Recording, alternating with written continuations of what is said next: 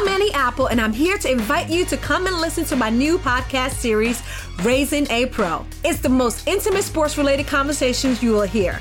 Each week, we explore the journeys of some of your favorite NFL players through the eyes of those that know them best. From Joe Burrow, DeAndre Hopkins, Myles Garrett, Ezekiel Elliott, Nick and Joey Bosa, just to name a few. With exclusive insights and information, we leave no stone unturned. Subscribe now to Raising a Pro on your favorite podcast app. Smartcast. You are listening to a Live Mint production brought to you by HT Smartcast. Welcome to Mint Views. This is the podcast of the opinion section of Mint newspaper. My name is Aresh Shirali, editor of Mint Views. I have with me Ananth Vijay Kala, senior editor of Mint,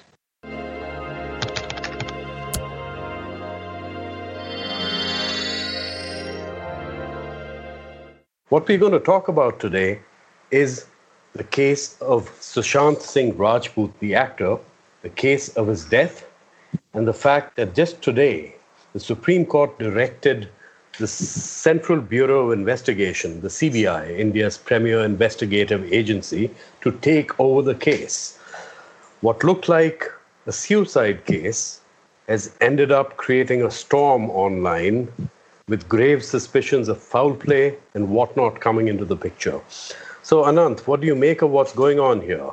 Did the CBI need to take over a case? It's just a person who happened to have died It's most unfortunate. But is this a case that needs central investigation? Aresh, you're right. In usual circumstances, uh, such cases should be settled by the police, the local police itself. Uh, but in this particular case, because it involved a really high profile, a reasonably high profile actor, uh, it has created, as you said, a storm nationally, not just on the, you know, everybody is talking about this and uh, how exactly he died. And, you know, it's a little difficult for people to digest that such a young person could commit suicide. Uh, but anyway, you know, you're right that usually this should have been handled by the state police. But the way things uh, progressed in this particular case, uh, there were suspicions that were created about the way the probe was carried out. And that made people lose confidence in the investigation that was being carried out by Mumbai police. Uh, as a result, I think what was happening over the past few days on the media was kind of a political slugfest that we were seeing. You know, Bihar police uh, fighting against or talking against the Mumbai police, the Maharashtra government talking against the uh, Bihar government, and one politician of one side speaking against politician of the other side.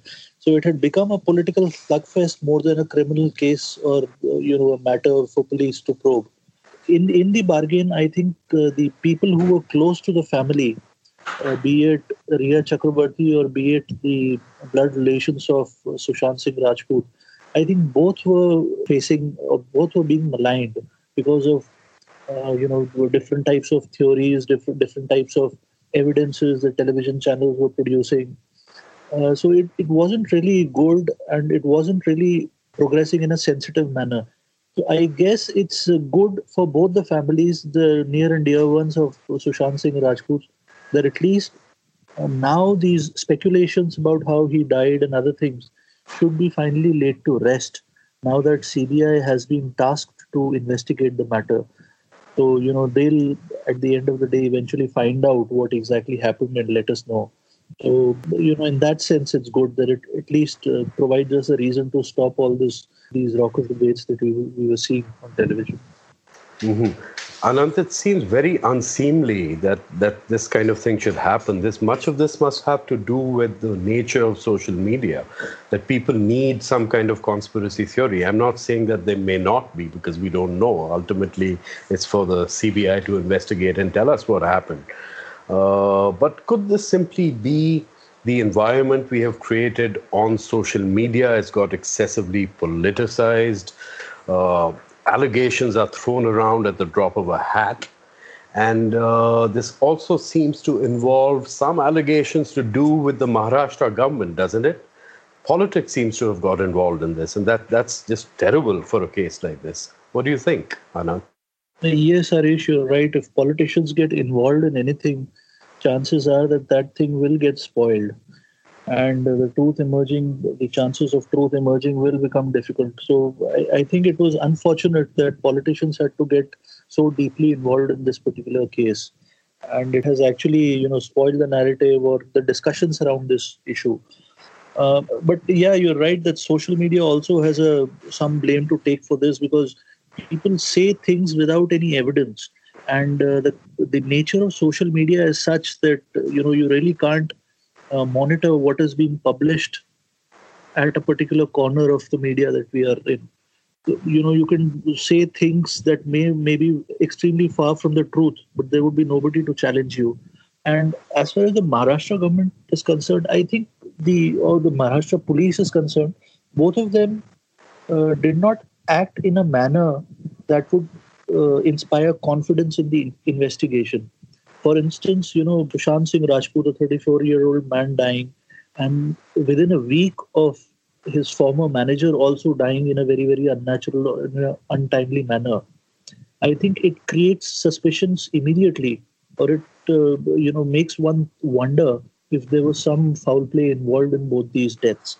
Mm-hmm. But the way the government uh, of the state, uh, you know, uh, announced or perhaps suggested that it was a case of suicide, uh, it, it perhaps could have waited longer to at least carry out some kind of investigation before making any such statement.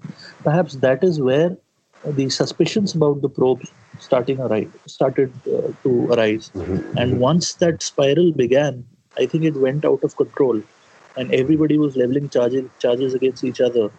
Mm-hmm. So there was hardly any sense left in what we, what was being debated and what was true and what was not. Mm-hmm. It also seems really sad that we have come to this pass where people don't seem to trust the police force of any state. It's well known that the police in this country is under the direct control of the state government in charge. And uh, people just seem to think the police are simply puppets in the hands of their political masters.